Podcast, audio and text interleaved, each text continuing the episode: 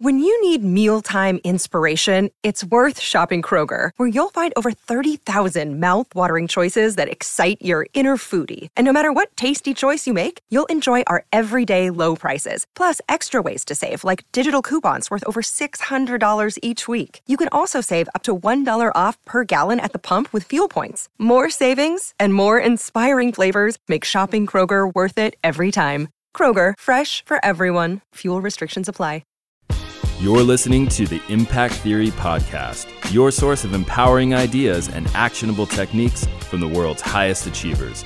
Join host Tom Bilyeu, serial entrepreneur and co founder of the billion dollar brand Quest Nutrition, on a journey to unlock your potential and realize your vision of success.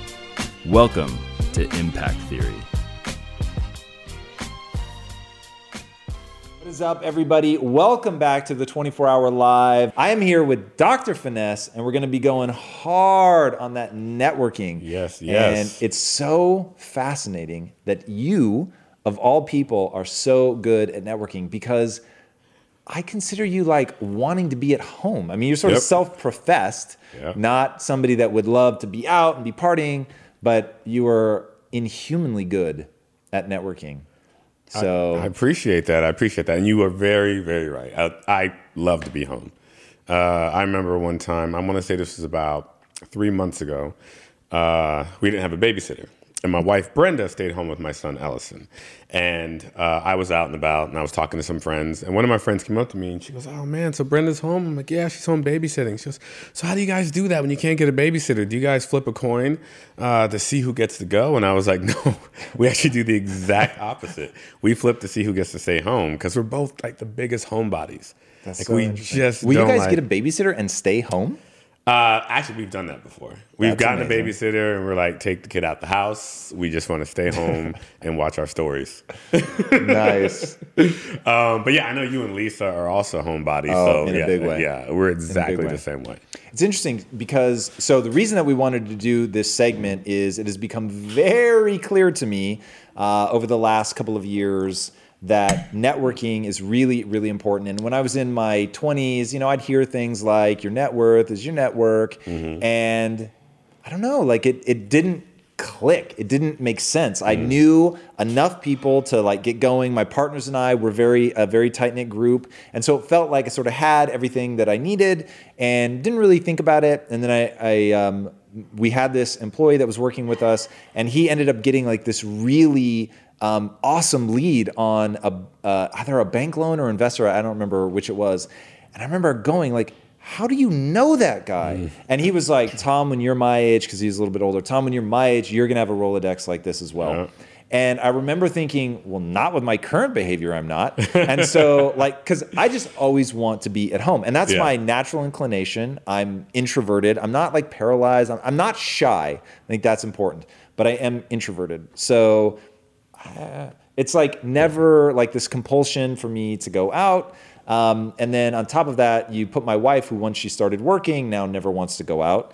And I have everything I need, like the woman I love. So I, I don't have the compulsion. But um, several years ago, I started to really understand the value of meeting other people, of meeting people that are like minded, of getting fresh ideas from the outside. We were growing so fast. I was meeting all these incredible people. And I just thought I should really start to be more strategic about this, more systematic about this. But I was just kind of fumbling my way through it. Mm-hmm. So, what are one? How did you end up being somebody who's introverted and a homebody? How did you end up in the the job that? Well, in fact, tell people what your job is here, what you do, what you've been doing for a very long time at this point, Okay. and how you ended up there. Well, here I'm the director of talent relations. All the guests that you see on Impact Theory, um, even people that I connect you with sometimes, and uh, you know, just getting you out there into into the room. Because Tom always says, "Get me into the room." Because although he says he is uh, an introvert by nature and staying home, if you get Tom into the room, he's going to do what he's going to do. He's going to work it out. So, um, so yeah. So me, I book all the guests that you see on Impact Theory, and And have for Tavis Smiley, Arsenio yeah, I've been Hall, doing I it mean- for a while. I've been doing it for a while. Just to give you a quick summarized evolution of my uh, title, I uh, went to college for journalism. And I was gung ho journalism. This is what I wanted to do.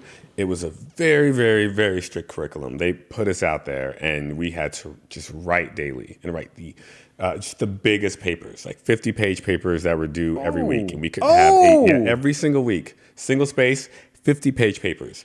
And we couldn't have a single error. What? Yeah, a single outstanding error. Because if you did, our professor was like, that's how you get fired from a paper. That's how an editor would get rid of you. And it How many words is 50 pages? God, I don't even know, but I just remember I got so fast at writing because, and it had to be a story that existed in the news. We had to take it, and, and sometimes it was an, uh, it was one week it was an op-ed, so we had to add our opinion. Another week it had to be as objective as possible, which was was very tough to do, and it was just a tough curriculum. And, and the whole thing was, as a journalist, they, she wanted to get you out there, wanted to get you writing, and you had to go out and interview people on the street. It was, at, it was either people on the street, people at the uh, state house, or people at the police, uh, police station. And that's how it was in Boston. Um, it was always related to those three.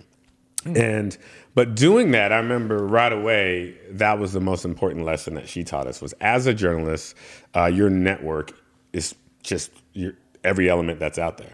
You've got to put yourself out there and put yourself in the faces of people. You got to be inquisitive. You got to be curious, and it kind of set the stage for the beginning of networking for me. So I did that uh, curriculum. I came out here straight from Boston, and I got a job at CNN. And actually, the funny thing is, I got a job at CNN. I mean, I will say I interned there first, but I went back to graduate. And I walked into CNN, and I walked into a department. I didn't even know the guy. He didn't even know I had interned there. I just walked off the street. And this was in the 90s when you can actually walk into a building like that. Right. And uh, right now, it just would never happen. And I walked into the building, and I basically just asked for a job. And I- the timing couldn't be more perfect.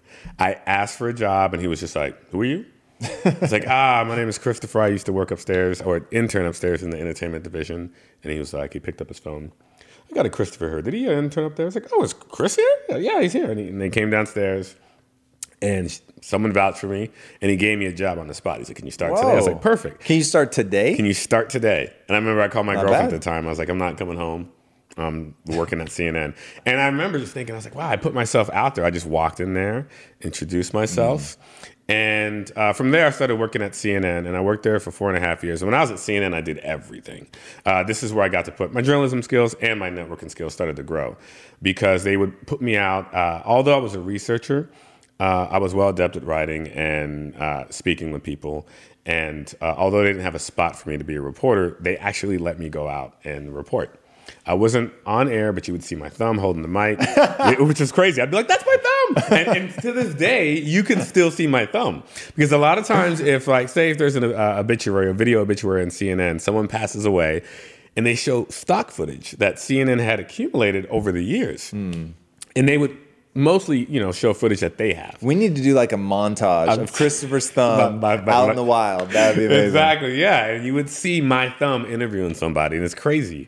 Um, so through that, I met more and more people, and I remember I started taking advantage of it. I had a mentor, which is very important in networking, as Tom will tell you. In fact, how'd you get the mentor? Let's The let that be a mentor was uh, the music producer at CNN, Denise Kwan. And you guys connected first, just like connected, or was it formally she's your mentor? Uh, I was an intern for her, and then when I started working at CNN, um, I went up to her and I told her, I said, "Look, um, and actually, this is how it happened. I was like, I, I'm a researcher, obviously, but I want to get back to what I was doing when I was interning for you. Look, I have this amount of hours, but afterwards, I, I just want to follow you, uh, go to your events with you. I will write and label the tapes." Uh, of all the interviews that you do. That's all I need to do. And we were out, and she actually decided, hey, do you want to do this interview? Was like, what? I don't even remember who the first person was, but I remember, actually, God, I do vaguely. I, I want to say it was someone like Ron Howard or something. It was like we were on the arrival line. And I did it. She was impressed. The producers were impressed back there. And they started sending me to so many events, like uh, a lot of the uh, award shows. Uh, but I, I'd mentioned this to you before. It, it just so happened. It took me a while to realize this, but I was going to a lot of the uh, the black oriented award shows, Right. which is cool. I was cool. I wonder it. why. Yeah, I know exactly. yeah, so I was getting myself out there and meeting folks, uh, and then I eventually got a job at Tavis Smiley. I just happened to be at a party, and I was playing guitar, and this, just a bunch of us jam banding at, the, at my friend's house, and this other guy's on the piano, this other guy's on the bass, and this one guy was on the drums. Never met him before in my life. And he goes, Hey, uh, you Stephen Christopher? I was like, Yeah. He goes, I heard you work at CNN. I was like, Yeah, I do. And he goes, Hey, I'm uh, starting up this show uh, with Tavis Smiley. Are you familiar with him? I was like, hell yeah, I used to watch him on BET and I listened to him on NPR. Mm. It's like, yo, well, we're starting this new PBS show and I'm trying to recruit people from different news outlets uh, and collectively come together and create something of our own. Would you be into it? And I was like, oh, yeah, man. And I remember I did a riff. I was like, yeah. I was like, and then he gave me his card. And the next day I called him and I was like, hey, what's up, Neil? It's uh, Christopher McDonald. He's like, who's this? I was like, ah, you gave me your card yesterday. You said, so. I was like, oh, yeah, yeah, yeah. I said, hey, uh, so who do I talk to about the job? Uh, where do I send my resume? Do I meet with you? He was like, no, I, I gave you the job. I was like, what? He goes, yeah, I thought you said you wanted to do it. I was like, oh, shoot. Well, could I give two weeks? He's like, yeah, that's perfect. And I mean, and that was just perchance, right? Wow. So I started working at Tavis and. Well, let's actually back up. So mm-hmm. you have the most outrageous group of friends I've ever heard in my life. I mm. won't name drop but it's ridiculous. and these are people that are like your friends. These yeah. like most of them you knew before they got famous. Yeah. So I want to know how'd you end up up at that party? Who yeah. was that friend? Because you, oh yeah, yeah. Sorry, I didn't mention that was Bill Gates. Yeah, yeah. my bad. Like actually, what? that's funny. So the friend whose house it was, uh, actually, it was two of them. Two of them were living in the house. One of the friends, um, actually, I do a book club with her, and she has at her house uh, every month. And Casey just joined the book club, and Courtney's going to join. Nice. Um, but um, the other friend who lived there, she was Carrie Fisher's executive assistant, which was cool because she would always invite us to Carrie Fisher's house mm. for these cool parties. I'm completely name dropping. I'm going to go for it. Um, go so, all yeah. in. And it was really, and Carrie Fisher would have the most eclectic parties. I'm talking about there was no discrimination uh, about age or, or, anybody. Like in this corner, you'd see like a young starlet, and then over, I mean, and I'll name like someone. It'd be like Scarlett Johansson in this uh, this corner, and then over here, Richard Dreyfuss and Tom Berenger, and you're like, wait, this doesn't make any sense. that don't make no sense. Tom Berenger and Richard Dreyfuss hanging out at a party with Scarlett Johansson, and then Nicole Kidman over here, and then like uh, you know what's his face, uh, John Lennon's son Julian over here, and I'm just like, wait, wait, this is crazy. And she would have these just a bunch of people getting together and just eating her food and hanging out and having a good time. She was like truly a great person and she knew so many people. Speaking of mm-hmm. networking, you would go to her party and all of Hollywood would be there, and especially because her mom was Debbie, Debbie Reynolds. So you would see these old classic uh, stars there also. And, would, and people would just get together and network, and you would just meet the most amazing people. And and through that you would meet more people uh, were you going intentionally because you're like the classic example of put yourself in danger of something amazing happening, right? So you show up at the party, which is like step number one. Uh-huh. And was that intentional? Like, I never know who I'm going to meet, so you know what? I'm going to go. Uh, actually, no. It was uh, okay. I'll be honest. I'll be completely honest. Um, especially in my 20s, when I was in my 20s, if someone invited me to a party, the homebody in me would want to stay home. The natural inclination, like I want to stay home. But they would taunt me with a certain thing, and it would always get me. Or I would ask a certain thing, and it would always get me. I would always ask, "Is there going to be food there?" And if there was food there, I would be there in a heartbeat. It for a free never meal. Failed. For a free meal, I would show up to your party. That's how it was when I was. So this is an empire built on free meals. That's, yeah. that's what I'm hearing. Yes, I'm telling you. I'm telling you. If there was a free meal, same thing with uh, uh, events and parties. If like if I if it was just open bar, like that's it, open bar, and especially in my 20s, I didn't drink at all. Like I no, I I, I don't want to go. But if there was food, I would go, mm. and I'd pop up there. And circling back to my friends. Um, it just so happened the school I went to and the school my brother went to was a school that involved, um, you know, either working in the arts, uh, film, um, journalism, and television and media. So almost everyone you come out with, or at least everyone, like 95% of people who went to my school, Emerson College, came out here for the industry. Mm. So somewhere along the way, we're all hustling, we're all bustling. Someone's going to break. Someone is going to break and become somebody. Hit, you know what I mean? Right, yeah, yeah, and hit. And then you look back and you're like, holy crap, you know, and people ask, like, well, how do you know that person? How do you know that celebrity? I'm like, actually, that was just someone I went to college with. So that's how it happened. And then the more that happens, the more people you meet because suddenly, I mean, you see it all the time. Celebrities get invited everywhere. It's kind of unfair. It's like they get crazy swag with watches and Rolexes and iPads, and and we get like wristbands. And I'm just like, come on, man, like hook me up. But because they get to go everywhere, you know, sometimes they take you along, mm. and you meet the most insane people. And that, so yeah, circling back to that party, that's how I met that guy, and I was at Tavis.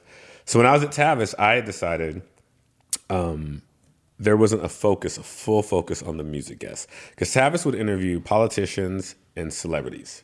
Celebrities could include musicians, but not necessarily, we didn't have a music segment, so to speak. Right. So I went to my executive producer, and he was so open minded. If you had a great idea, I love that about him. And I went to him and I said, hey, I think we should have a music segment.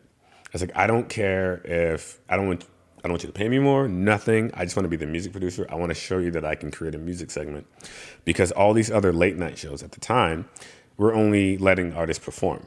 And at the end of the show, when everyone tuned out, like the numbers are there, people tune out at the end of talk shows. They just do because they're late. And uh, music is so polarizing that people tend not to watch. But I was like, I told him I could bring musicians here, and I believe they would love to talk and have the opportunity to present themselves. Right. And that would separate us from the rest of the other uh, the other late night shows. And he was like, okay. And I was like, so I can do that? And he's like, yeah. so I had something to prove. So this was my first step of really getting out there and becoming a networker. Did you did you understand? Because when you break down the process now of booking and what it takes and the way that you have to understand the different people, what they look for, who their clients are, like, did you understand any of that then, or does is this the beginning of you really sort of understanding that world? Uh, there's a phrase uh, that we all know, especially in business, I guess, uh, and that I love and I and I live by, although it's a little scary, is to fake it till you make it. Right. And and all I again, I like to be home, but I know when I'm out there, there's something about I thrive. This sounds corny, but I ooh look at that, you got yourself a meal. Right. Thank Mm-hmm. you. Yes, yes. I could I could smell it for like the last I 50 know, minutes. I'm like, they ever bringing the fucking food? Like, are you messing with go. me? yeah. So Um, real quick, you. I, I'll take a moment to give it up to this man for being. For this is like my second hour, and I'm tired. thank you, thank you, thank enjoy your you. meal. So yeah, so fake it till you make it, and I knew that I thrive off the energy of people. Hmm. I could be dog tired, but uh, just to throw this in there, I grew up an army brat, and I moved every three or four years, so to speak, around the world. And one thing that that helped me do was reinvent myself and uh, and find a way to talk your way out of things, find a way to, to meet and and uh, you know just associate with all types of people. Uh, because I would always move, and every time you moved, you had to make new friends. Regardless, you had to make new friends. I would leave one school, I would leave Japan, and then move to Kentucky and talk about a culture shock. Whoa. Was that a real one? That was a real change. Japan Jesus. to Kentucky. And I remember thinking, right around that time, that's when I really had to figure out a way to get myself out there and talk to people. And everyone was doing it. Everyone I grew up with, they all moved too. But it helped me uh, warm up to people and appreciate people. It wasn't just like, oh, I'm just talking to people because I'm talking to people and I and I want to be that guy.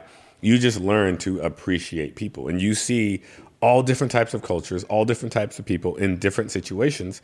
But you realize everyone has the same common denominator. You know what I mean? That they just all want to relate in some way or, or, or fashion, and you just start to learn how to speak with people, how to connect with them, you know, and not to say that I'm an expert on connecting with No, people but let's with so let's act like you are because I think you are certainly Mm-hmm. from my perspective. So, what are some of the like? Have you codified what those lessons are? Yeah, yeah, I, I I really have. Um, so I actually have a top seven do's of networking, which I can get Oh! to. I get Let, to. Yeah, let's yeah. get on that camera A. Yeah, now. yeah, camera All right, A. so we've got the the seven. What were the seven? What? the top seven do's of networking. All right, let's hear it. Yeah. Okay. So uh, I'll break them down, and I'm pulling up because I have it on my phone. Uh, step away from the computer and hit the pavement. All right. Uh, we are in a world, and again, let me preface by saying these are my do's. They're not applicable to everyone, but I highly suggest them because I've put them into action uh, for almost 20 years, and they work. Uh, so we're in a world of uh, computers and our phones and being able to communicate with people, the age of information, through our computers and phones. That's just the world we're in. So it's made it really easy to meet people, but not having to physically meet them. And I've actually had that happen. Like uh, there are publicists uh, that I've worked with for years. For years, I've been I've been communicating with them. I've booked with them since 2003, and I've never met them in person Oh, ever met them in person. But in most cases, those are people who either are on the East Coast, because I deal with a lot of people on the East Coast, and we just never our paths never cross. And there are people I, I just met recently after knowing them for about 20 years, uh, and it's crazy.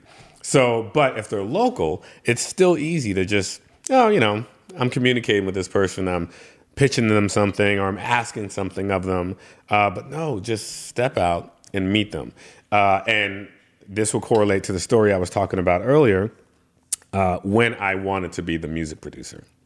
So I, I tried to figure out, I was like, how am I going to do this? So my first attempt was to send this email blast. I just found out who every major label publicist was. At the time, there were many because the music industry was slowly fading away or fading into what it is now, but they still had many publicists working at each uh, label. So I did an email blast. Some of them bit, some of them got back to me, but it didn't quite fully work. And I crafted like the nicest email. I just didn't want to cold call them, whatever. And then I finally decided, I was like, you know what? No, you know what?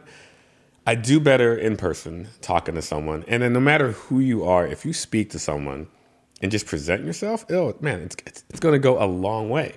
So I actually started inviting all these publicists individually out for drinks. And that's one thing I learned, especially in the music industry. These music publicists, they love to drink. You know what I mean? Uh, not that they were alcoholics, but they had a really tough job to do, and they have a really tough job to do. So if you just invited them to wine, not to get drunk, just to hang out, they would come out. So just face to face time. And you'd be amazed at how far that goes. I mean, that sounds so cliche. Oh, get off, get off your butt and don't communicate over the computer. But so many people are guilty of doing it. I have people talk to me all the time uh, who are getting into booking or getting into networking. And they're like, oh, yeah, I hit up this guy and he, I, I can't get him to really get back to me. Have you spoken to him at all on the phone? Yes, I have. Have you talked to him on email? Yes, we've spoken on email. Have you invited him out to drinks? No, I haven't done that. Is that weird? Like, what? No, that's not weird. So, although it seems so common and so, uh, you know, uh, matter of fact, uh, people don't do it. Mm. People don't get out there. So that's my number one. Like, hit the pavement. Because if you're not getting out there and hitting the pavement and getting the face to face, like, just you haven't even dead. started. You haven't even started. Uh, my second one is just being a good salesperson. And that sounds so sleazy, a salesperson. I'll never forget the first time someone asked me about booking and asked me about my networking and I described it, and they said, "Oh, so you're a salesperson?" I was like, "Oh God, no!" I was like, "I'm not a salesperson." I yeah, and I was like, "What'd you say? What'd you call me? What'd you say about my mom?" it was basically that. I was like, "Don't call me a salesperson." But uh, and they broke it down to me. They're like, "No, you're a salesperson because for you specifically, you're selling yourself as a person trying to get their product, whatever, right? Or trying to, and then you're also selling the show that you work for, and you're also selling." The host. You know what I mean? And I was like, man, holy crap, I am a salesperson. Like, well, don't look at it really badly. Like, you, you know, you're, you're being a salesperson, so you should actually take a cue. And, and he gave me this advice. He was like, see what, you know, some of the great salespeople do and what they did. I mean, you don't have to emulate them completely because it's not uh, fully what you're doing, but check it out. So I started paying attention to great salespeople, and not this person, for example, but you know, you you interviewed one of the greatest salespeople that we know uh, in our business history, and that's John Paul DeJoria. Mm. Like you can't get any better than that guy. That guy like actually went door to door and built a business, a Pretty billion incredible. dollar business. Like, how many people can say they did that? So I mean, he obviously knew the value in the sales pitch. So, so when you become a great salesperson, you're not just being a salesperson, you're practicing the sales pitch because that is probably the number one thing of networking. Because even if you're not trying to sell somebody something, when you're networking, you're selling yourself, right? You're selling your personality, you're selling just your connection, and it's your sales pitch. And um, and when you're speaking with someone, you don't have to be sleazy and be systematic and have a sales pitch, but just keep it in mind. Keep it in mind what you're saying and all of a sudden it becomes second nature like you're breathing to them who you are. And you're not just it's not diarrhea of the mouth and taking over what they're saying but it's a sales pitch. Right. and uh, and it just goes a long way. I mean it, it's a big thing in network. It's a huge thing. Um, so my number three is to be bold but not pushy. Get out there be bold. Uh, don't be afraid. I mean you see it all the time. It goes back to the high school dance when uh, you're standing around. I never had a date to the high school dance except for prom, but you're standing around, and I just remember standing around and looking at uh, you know uh, the girls across the way, and the guys are all standing around, and some guys are just going for it, and you're just trying to figure out how to approach. And I just wasn't bold then. I just was not bold. I'm still not bold. God, if I if I was single now and I had to go to a dance, forget it. I wouldn't do it. But it's the same thing with networking. How many times do you go to a party and you're like, oh my god, this feels like crap? Like there are people over there, I just you know, and Every just- single yeah, time. yeah. I, and I, I, I'm even guilty of it. Sometimes I'm with my wife and we're just with each other in the corner the entire night, the entire night. Mm. But if you're trying to network, uh, just go up and be bold and introduce yourself. And again, it's some people like that's not being bold if you introduce yourself, but it's bold to so many people. Just introduce yourself. Don't be afraid to slide into a conversation. Don't straight up interrupt. Gauge it, but you get better at gauging what they're talking about, knowing that you shouldn't insert yourself. But don't be afraid to do it. People are, especially at a networking gathering or business gathering, people are very welcome into that. Right. So be bold, but not pushy. Don't push yourself in there. Uh, know when to step away, or just even you know when you're trying to sell someone on something, just don't be pushy. It's just gross. It's gross. In booking, if someone uh, and I actually got this tip from Oprah, and I'm sure Courtney. Say Mhm. what? I'm sure Like Oprah directly? Yes, yes. Wow. I actually uh, I did a show with Oprah. It was a short-lived show. It was a show with Tyrese Gibson from Fast and Furious fame and the singer, and Rev Run from Run DMC. And it was a show about those two giving advice to women, but not like, oh, you should do this, but this is what we, how we think as men. So take that nugget, and you know, and you can get you know, what's going on in our mentality. But Oprah, uh, during the whole process, we would uh, have these meetings with her where we were developing. The show was already greenlit, but we had to develop the segments, and we would meet with her. And we had this one big meeting where we were sitting around this big, long table with Oprah Winfrey. And I remember uh, they had a whole spread of food in the other room, and it was uh, it was uh, make your own salad, and they capitalized O W N, your own salad. And I, was see, like, I ooh, and they had all these ingredients. And I was like, oh my God, oh my God. And I was like making this, I made this big ass plate of food. Again, free food. I'm going to be there and I'm going to eat that food. So I, I made going this. to ask if that's why you were at the. the Yeah, meeting. I was like, wait, Oprah's having a, a little gathering. Is there going to be food there? Okay, I'll be there. so, so pretty much no, but I would have gone regardless. So I made this big plate of food and I went into the room and I, everyone was already seated. And when I get there, for some reason, out of everyone in that room, because there were about 25 people in that room, Oprah and uh, a good chunk of her staff, and then me, my executive producer, the co-executive producer, and Tyrese, and Tyrese's manager. And I sit down, and across the table is Tyrese and Oprah, and there's an empty seat across from them. And I, I'm, I'm like, what? How's this seat open for me? I'm like, I'm nobody. But I guess no one wanted to sit in their eyesight. So I sat down with this big ass plate, and I look around, and no one has a plate. No one. I'm like, why isn't anybody eating? No one. And I was starving, Tom. My stomach was growling. And I was like picking at my food. I was eating my food like this. Because I didn't want to be chewing loudly Right. while Oprah was talking. I'm literally leaning away from the mic Yeah, as you're telling this story about wanting to eat carefully, so I get it. Yeah, it was terrible. And then, uh, but I remember we got to the point of booking, and all the attention came on me. So let's talk about guests and who we're going to get for this show.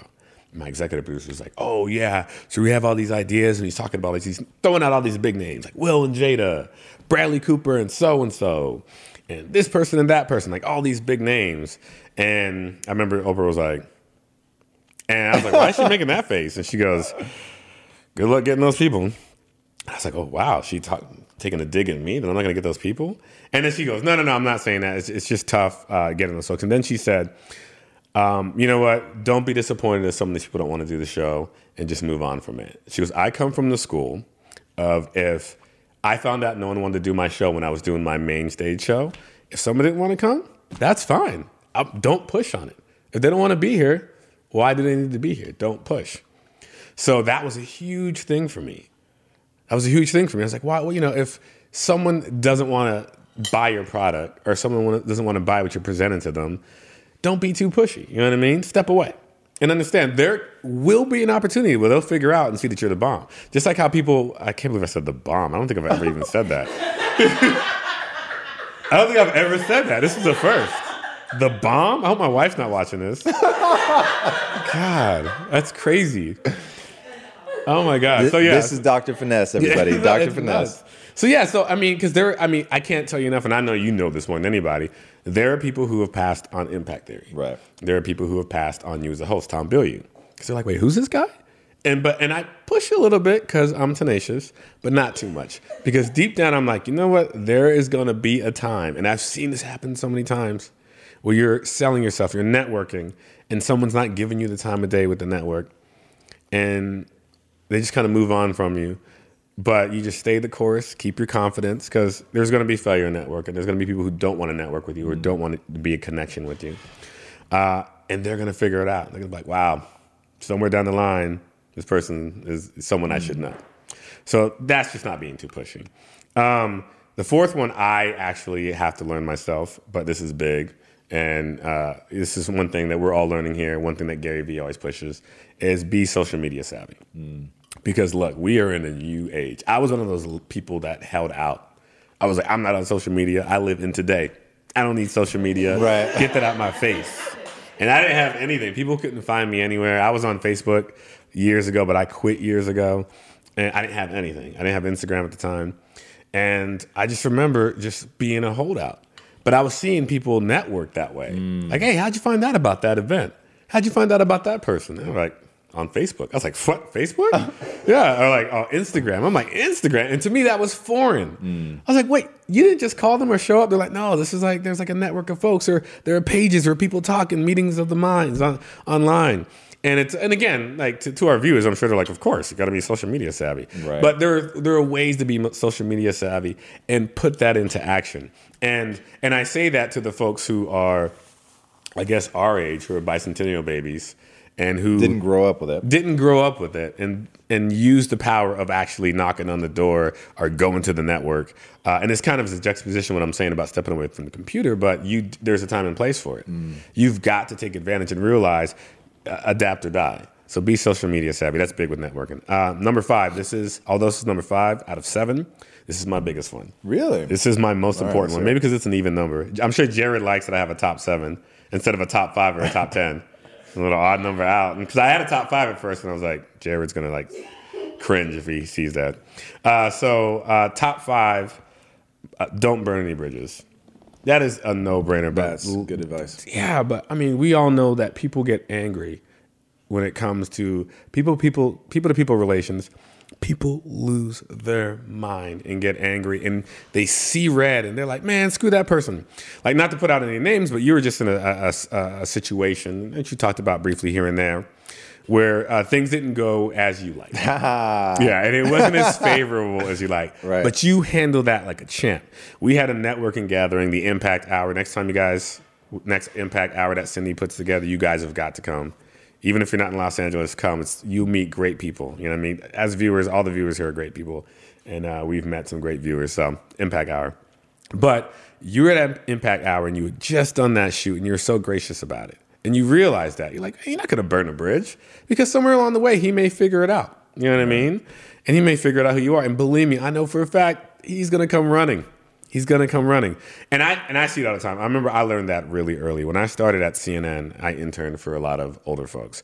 And there was one guy who always used to joke. He's like, "You're gonna be, I'm gonna be working for you one day. Yeah, I'm gonna be working for you one day." That was his joke. To the point where I was like, "Oh, this guy and his joke." but I was like, that was always his goodbye. You know, how some people are like, "Hey, goodbye, see you later." Some people are like, "Hey, I catch you later. Gonna be working for you someday." Right. That was him. And I was like, man. But the funny thing is, later on down the line, we ended up being uh, producing and booking partners at Tavis. I inter- interned for this guy at Entertainment Tonight and CNN, and we ended up working on the same level. Uh, uh, Lisa, uh, for her show Heroic, when Cassey Ho was here in, in uh, Access Hollywood, came here and covered her. I'm sitting here on the couch over here at my computer, and Access Hollywood shows up. And the reporter walks in, the on camera reporter walks in. And I look and I'm like, Alex? And it was this young woman who used to intern for me Really? at Tavis Smiley. And now she's an on air personality and it's doing so well. Wow. And it blew my mind. I was like, wait, what? You're, you're on Access Hollywood? Mm. And I remember she came to me and she told me, she's like, wow, you were always so, so nice to me. Always so nice to me. You were the only booker and producer over there who didn't treat me like a minion, who wasn't cruel, or who didn't like think he was holier than thou. And I was like, I don't understand why people think that way. That's so crazy. Because in any industry, especially where we're, you know, the way things are going now, I mean, there are so many young people with grand ideas. There are so many young CEOs. They will be your boss someday. So don't burn a bridge or don't burn a bridge anywhere, up or down, whatever. Because people think that it's just the trajectory is like this. Oh, no, it's all over the place. Right. It's like time. So I don't understand why anyone in the right mind burn bridges. Uh, okay, so number six, have personality. Uh, plain and simple. Uh, I don't mean like be like, well, you know, like a, a town jester or anything, but just have some personality. Like, you know, we all go to networking parties, and sometimes I meet people at networking parties, and whether it's their true personality or not, I'm not saying eat to fake it, but and my next point goes along uh, these lines: just open yourself up. And I feel like it's so hard for people and they're so afraid to open themselves up. Even if your personality is like, "Hey, I'm John Smith," uh, you know what I mean? Just just try to open yourself up a little bit. You guys know I have a very strict diet that I stick to, except for very special occasions. And I do that so that I can bring my best every day to what I'm doing. And a big part of that strict diet is high quality animal protein and my go to source of trustworthy meats and seafoods with no added hormones or antibiotics ever is ButcherBox. ButcherBox is a premium meat subscription service that delivers 100% grass fed beef, free range organic chicken, pork raised crate free and wild caught seafood all directly to your door. I cannot recommend ButcherBox enough. When you eat ButcherBox, you are giving your body the best possible building blocks to work with so you can reach your full potential. You've got to take care of yourself at a cellular level if you want to hit your peak consistently. So ButcherBox is the key. Sign up at butcherbox.com slash impact and get our special deal. ButcherBox is offering our listeners a free for a year offer plus an additional $20 off.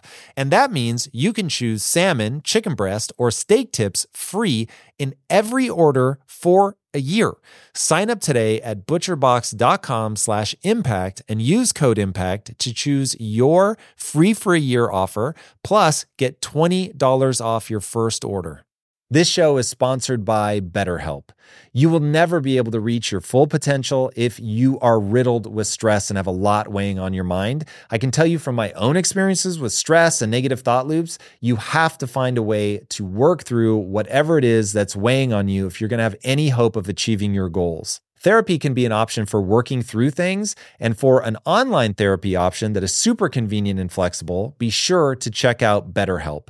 With BetterHelp, everything is 100% online, and getting started is quick and easy. A brief questionnaire matches you with a licensed therapist, and you can switch therapists at any time for no extra charge. Get things off your chest, process through things with BetterHelp. Visit betterhelp.com slash impact theory today to get 10% off your first month.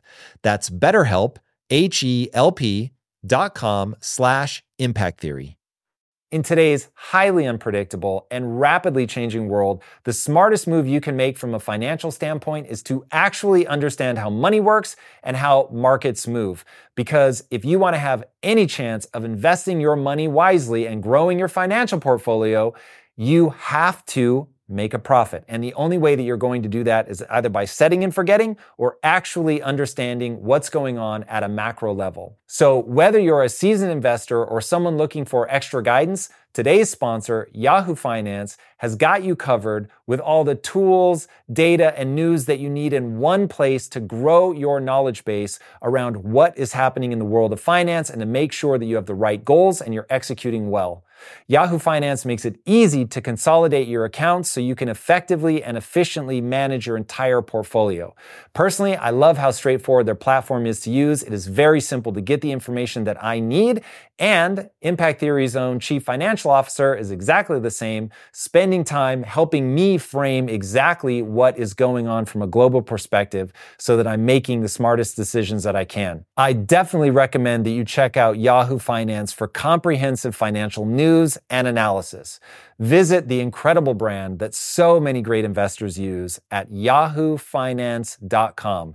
It's the number one financial destination. yahoofinance.com. Once again, guys, head there now, yahoofinance.com. So you're famous here at Impact Theory for being just an unbelievably good storyteller, oh as evidenced by the fact that I almost spit my burger on the floor a few minutes ago. Um, is that something that you've practiced? No, I, I I think I get it from my mom. I have two. I think and we so. need to start inviting your mom to like Yeah. team lunches because you know your we- stories are If epic. we could invite my mom here, I'd be really excited because she's passed oh, away. Oh, that's I mean, right. no, no, I mean, that's fine. Like, because she is hands down. She was like when she passed away at her funeral. There were people showing up at her funeral. I was like, who the hell is this person? I was like, and my dad was like, who is this? And she, that was a testament to her character. No matter where she went, she made friends because she was such a great storyteller. No matter where she went, I even got a call uh, last week from this guy crying. I was like, "Who? Who is this?" And he goes, "Christopher." I was like, "Yeah, I'm a friend of your mom's. I knew her for years. I just found out she passed away. I decided to Google her, and I'd never heard of the guy in my life. And I remember there was a point where I was like." You know my mom. you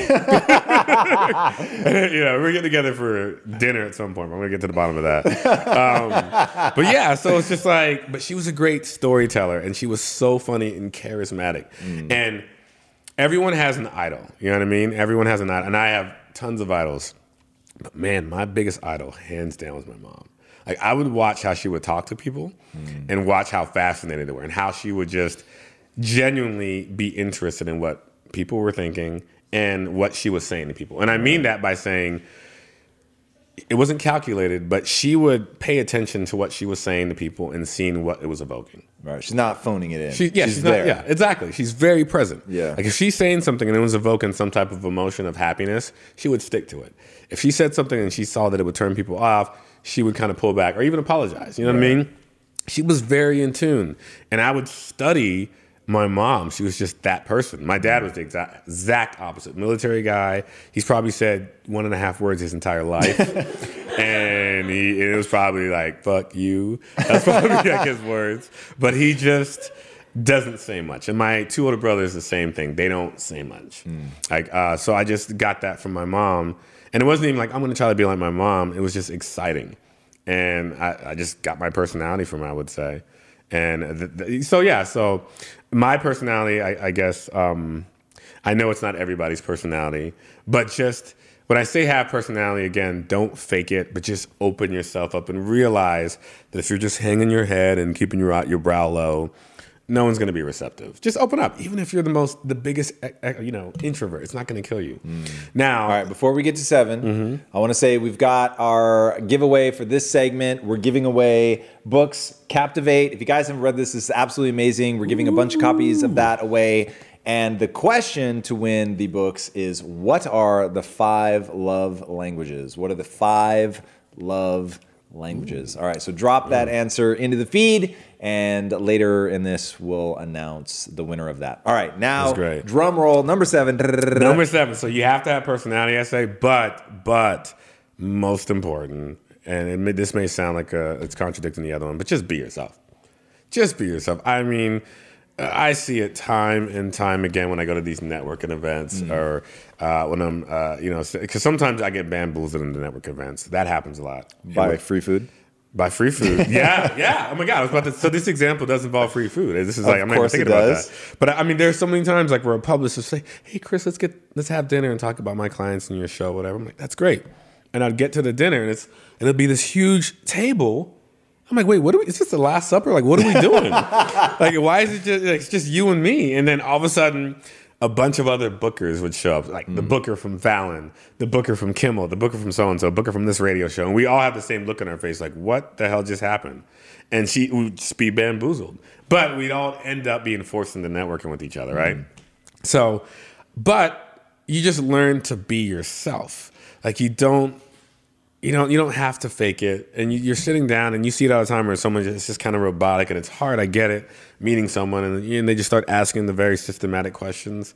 No talk about your day. Don't be afraid to talk about your dog. Don't be afraid to, to talk about you know your mom you know what i mean? It's just like don't just be yourself because uh, i mean I- again moving around all my life, that's the one thing that I've noticed that the people who were always genuinely themselves and who were honest with themselves and honest with you and opened up, cried if they had to or whatever, those are the people who, not just me, who I was receptive to, I've noticed uh, who other people were receptive to. Because that's the one thing. There's, I mean, uh, if there's one thing I've s- studied growing up was popularity and how people became popular. Not You so I- studied that because you're going from school to school to school. going school to school to school. I was fascinated with it because you would go from one school and this person would be popular. You're like, wait, what? That guy's popular? Oh my god! In my last school, he would be getting his ass kicked. You know what I mean?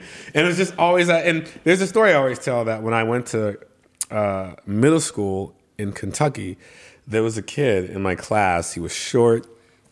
You know, he just had that kind of traditional goofy look. Uh, Uh, people didn't pick on him though, but he just was not. You know, he wasn't the popular kid.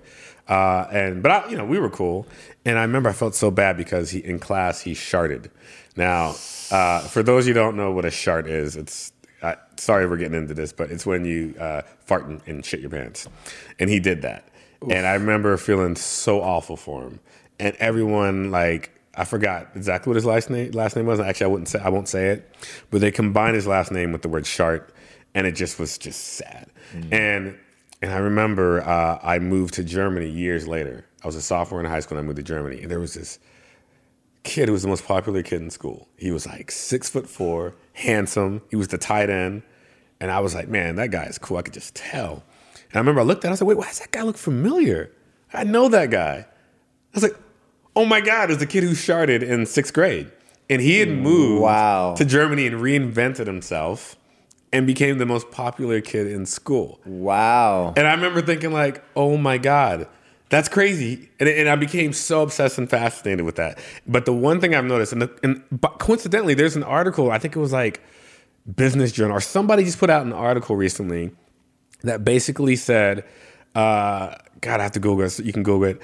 Uh, something about the most popular people in school tend to be, or maybe it was in Captivate, tend to be, it might have been Captivate, tend to be uh, people who are nice. You know what I mean? People who are genuinely open and genuinely friendly, and people are receptive to that. So that comes back to my point.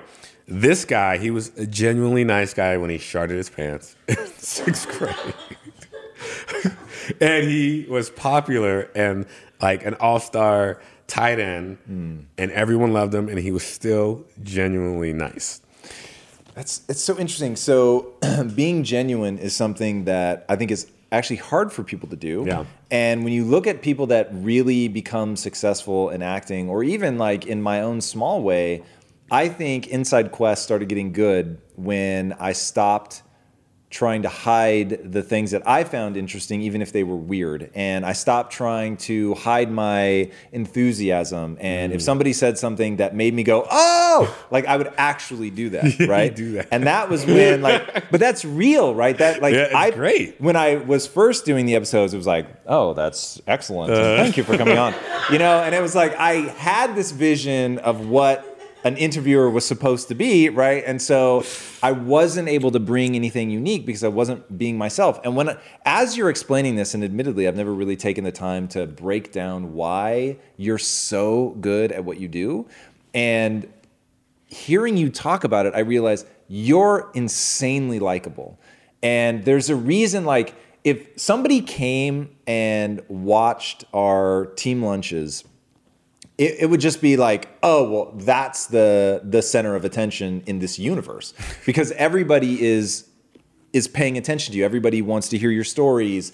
Uh, we've learned not to put the pressure on you to like start the stories, but you know you're so charismatic and everybody's so captivated and it's like if you're not there for a team lunch you'll be like oh like there's no christopher to like tell the stories and so it be, it really does become clear as you're going through your list of the things that being able to be what I call in my words defenseless. So when people aren't being themselves, they have defenses up, they're they've got pretenses, there's that armor mm-hmm. that makes them feel mm-hmm. comfortable. And but you it's such a bad strategy because you don't respond to it in other people. What you do respond to is a guy that's totally hmm. real, real and it admittedly you become a filtering mechanism. Not everyone is going to respond to the real you. Yeah. But the people that respond are going to respond hard. Mm-hmm. And I don't think it's a mistake or an accident that of everyone here, and I'd be curious to know if everybody agrees with this. I think they will.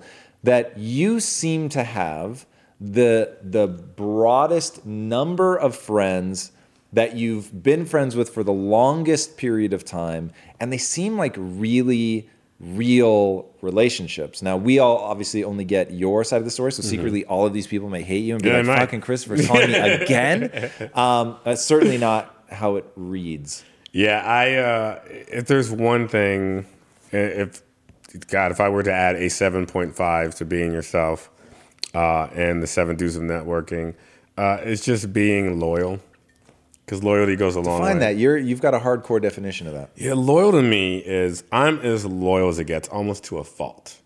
Um, and when it comes to my friends, since you mentioned my friends, if you're my friend and I consider you my friend, man, I am so loyal. I don't. It's like you would have to kill me for me to stop appreciating you. You know what I mean? Mm-hmm. If I got to a point where I deemed you a friend, like um, I understand human nature. People make mistakes.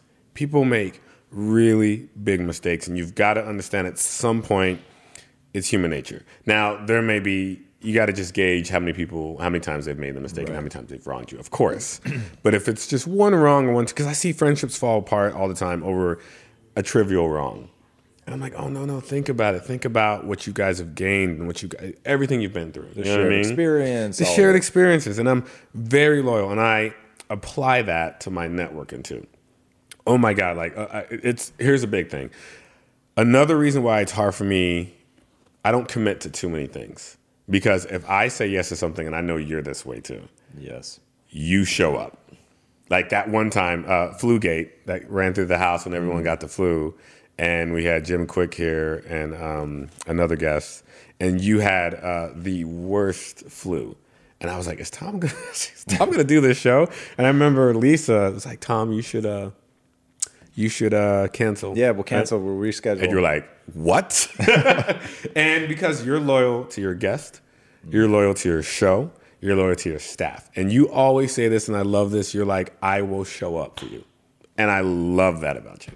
Thank you, man. And I think you completely get that. Just being loyal. That's my definition. I mean, I'm curious to hear. Yeah, well, so it's interesting. I'm I am insanely loyal, but like you, there's a ring, mm-hmm. and if you're on the outside of that ring, I don't I don't feel an obligation. So I'm not gonna bullshit you. Yeah. I'm just not gonna show up for you. I'm not gonna go out of my way to make sure that the world is right for you. Yeah. But once you get inside that ring, then it's like it's do or die. And there's mm-hmm. got to be a group of people that really know to the core. And this is the key. They have to feel it. Yeah. Right? Not be able to recite words. They have to feel it mm. that you're going to show up. And that's you know, one of the things here, so by nature, I like team building a lot. Mm. And there's a reason that I have absolutely, when I say zero hunger, zero hunger to be a founder. Mm. I like to be a co-founder. I like to do things as a team. I like to have a group of people that like we're all together, we're in this together, a shared experience. That's really really important to me. But it's it is so like key to who I am and important to my code that I live by that the team feel that I'm going to that I would suffer for them, lead from the front. I'm always going to show up. I'm going to play to win. That it's like no man left behind, like all of those things. But not that they can repeat that I say it, but that they feel it like mm. in their gut. And that's hard. And one of the simple steps is if you say you're going to do it, do it. And I remember Lisa and I had committed to something. And in my defense, she committed me without talking to me. And she was like, I am so sorry. I had no idea. I thought they were just asking me, but I find out that they're asking both of us. And so I was like, well, here's the great news there's no universe in which we don't show up. So, like, you're, you know, for better or worse. So uh-huh. it's like if you've gotten us into something, even though I wish you hadn't, uh, if we're in it, you told them that we're coming, then it, it's just that simple. And the clarity that comes with having that code and, and being centered by that, I, I think is is super critical. It goes the longest way. It's like you've got to show that you're supporting the person you're networking with because if you don't, they're going to think you're just out to get something from them and not reciprocate. Reciprocation is a huge thing for me. And it's a huge thing in booking. I'll speak in terms of booking. You've got to scratch someone's back. Like, again, when I was at Tavis and I had to get out there and meet with those publicists and say, hey, I'm doing a music segment and I want to bring musicians to this show. Um, I had to do my due diligence. I couldn't just be like, hey, give me, uh, you know, Jay Z, and I won't take any of the other clients. You know what I mean? Right. Uh, you, it was tit for tat. Obviously, you, you couldn't compromise what the show was, sure. but you had to. Uh, I mean, it went a long way. It showed your loyalty to the person that you're networking with, right. because if you show that you're supporting their needs and their cause, man, they will die for you too. It's and it, you know, of course, some people will stab you in the back and and not reciprocate. But I've found that if you're genuinely showing that you're loyal to them, and you get that out of the way really quickly by saying like you meet someone and say like, hey, let's get together. And one thing I always did, oh my god, it's like one of my favorite things to do, and it happened on accident the first time. Um, my wife has this thing. She always laughs and says, says I talk too much. And my son, I, I just, sometimes I want to just blow my brains out because that kid talks too much, and it drives me insane. My mom's like, "I'm not my mom, my brother." Uh, my brother, I'm like, am I drunk? My wife, my wife says, "Where do you think he gets that from?" And I'm like, "Oh my god!" And it just would drive me insane. But so this first meeting I had, I remember one of the first meetings I had. I was out and I met with this publicist, and I wanted to see what she could do for the show I was working for. So we were having this network conversation, but we never really quite got to the meat of networking. It was mostly me finding out about her because I have this crazy curiosity about people. I think it's mm-hmm. because I moved around so much. I want to know where someone's from. That's what I always ask people. Where are you from? Because it kind of defines them. It really does. People act the same in different areas, so to speak. So I asked that and then I started hearing about it. I was like, oh my God, you're from there? Tell me about it, or this and that. I used to live there, or so on. And at the end of the dinner, we were out of time. She had some place to be. And I remember her being like, oh, you didn't even get to talk, you didn't tell me about the show, or, you know, and, and I remember I didn't get to sell my product to her, so to speak. And I was like, no, that's fine. I'm glad I got to talk with you and got to meet you. And, and I moved on. And I remember she was so excited, sent me an email the next day. It was great to meet you. Let's hang out again. That was fun. Let's have drinks. I met up again. The next time it was her and another publicist, and we hit it off again. And I was like, oh my God. And it just made me realize you don't have to be selling the product every time you're networking. Take advantage of the networking and be on a level of person to person. And it was like the one of the biggest lessons, and that became a tactic. I will admit, I became tactical when it came to that. I turned that into a tactic. I was like, oh yeah, let's get together and I, you know, let's, let's talk shop. And then I'd be like, so tell me about yourself. and suddenly, like we hit it off. But it's mm-hmm. and I, it wasn't just a tactic. I honestly did want. Yeah, then you actually engage and you be sincere and Yeah. authentic and all that stuff. Yeah. But I don't think there's anything wrong with that being also a tactic as long as the way you engage in it isn't Exactly. gross. And so that to me is really smart because that's a classic example of playing the long game, right? So never go for the sale, always go for the referral. And if you treat them well and you actually care about what's going on, look, it's going to come back. You know mm. what I mean? Like th- this is one thing that I love about humans is just when you take them on average, not any any individual, but when you take them on average, they're very predictable. Mm, mm. So if you want to be interesting, be interested, right? So just asking about her, My God, that- finding. I don't I, wish I made that, that. up. Oh, Um? Oh, but yeah, if you want to be interesting, be interested. Ask them a lot of questions. Really engage. Actually, like people love to talk about themselves. And look, I'm more guilty than most people. Yeah, I'm literally on here for 24 hours. Like, hey, hey, hey, let me tell you all about me.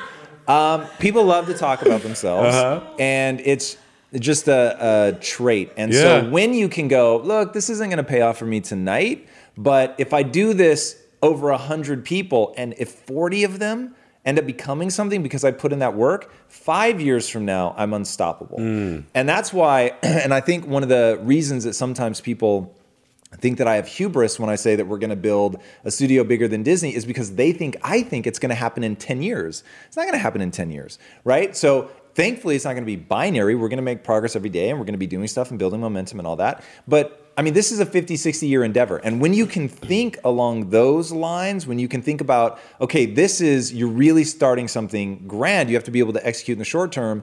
But if your plans are to go all out for the next, I mean, think about what we can do, man. Like, imagine for a second that we become the U2 of like companies and we just stick together. Mm. And this isn't like the, the average right now for millennials is uh, 1.8 years. They spend 1.8 years at any one company and then they move on.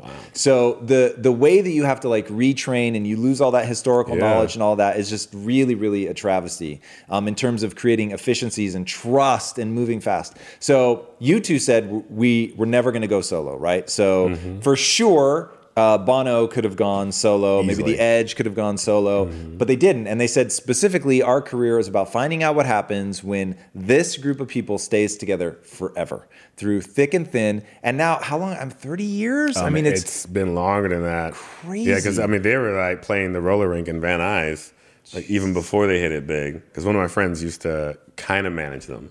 really. Uh, Or manage maybe the roller rink, and they would always play this roller rink in Van Nuys. Like what?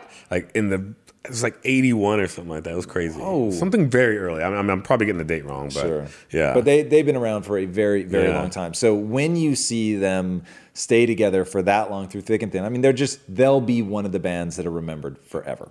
And so, I, you know, I think about that and I think about what does this look like if we can really be long term, right? Which is one of the reasons Lisa and I are so committed, not only equity, but if we never sell, that's not important. Mm-hmm. What becomes important though is enriching people through profits and making sure that you guys are incentivized like that, which is fucking fascinating to me.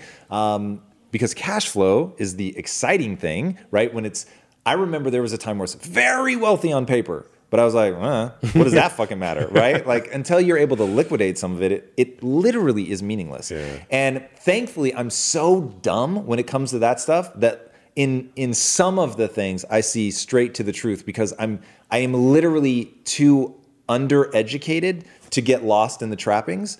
So I remember thinking being rich on paper isn't anything. Like until you sell it, it's totally meaningless, right? I remember thinking that like these before they IPO, they're actually broke, right? and so I was like, no, no, no. Like they're so wealthy on paper. I'm like, uh, I didn't spend so well at the grocery store. and let me tell you that that is the truth. Um, so you know, really like looking at how we can enrich people, how we can keep this team moving together as a collective to see what we can really do over the long run. That to me is very interesting. Um, is that flashing to to do this? Oh, do we need to wrap? What? Oh, Has put, it been an hour? Put wrap. Oh, sorry, I didn't. I just. The screen says, in my defense, it's got like a headline and then it says T's Grand Prize again. So uh, I just kept looking at T's Grand Prize. I apologize. Totally my bad. Uh, so, wrap segment. Thank you for the flashing light, which, by the way, I'm not. This is so cool. Look, look, look, look. Like, it's like everyone gathering around the campfires. It's gotten darker and darker out there. Like, everyone's moving closer like and closer. Uh, it's, it's so cool. Um, but don't, don't be afraid also just to, to speak up. Like, I'm not tense about that at all. So if, if I'm not seeing something, flashing the red lights also great. Wiggling the the mouse, all that stuff really helps. Um, and I was specifically not asking questions, by the way, just because I wanted Dr. Finesse to be able to get in his flow.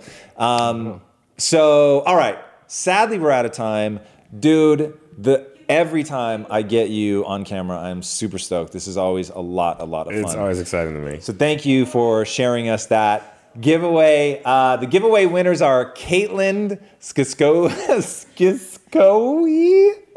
Wow. Okay, we're getting we're getting in the later hours here. Uh, Noah Bell, Andrea Zacharias, Brady Pure Abraham Rivera. All right, so those are the people that won. Captivate, big it up, big it up, big it up. And to Dr. Finesse, once again, thank you, my friend. man, Always you. a pleasure. Hey, everybody, thank you so much for listening. And if this content is delivering value to you, please go to iTunes, go to Stitcher, rate and review us. That helps us build this community. And that is what we are all about right now building this community as big as we can to help as many people as we can, deliver as much value as possible. And you guys rating and reviewing really helps with that. All right, guys, thank you again so much. And until next time, my friends, be legendary. Take care.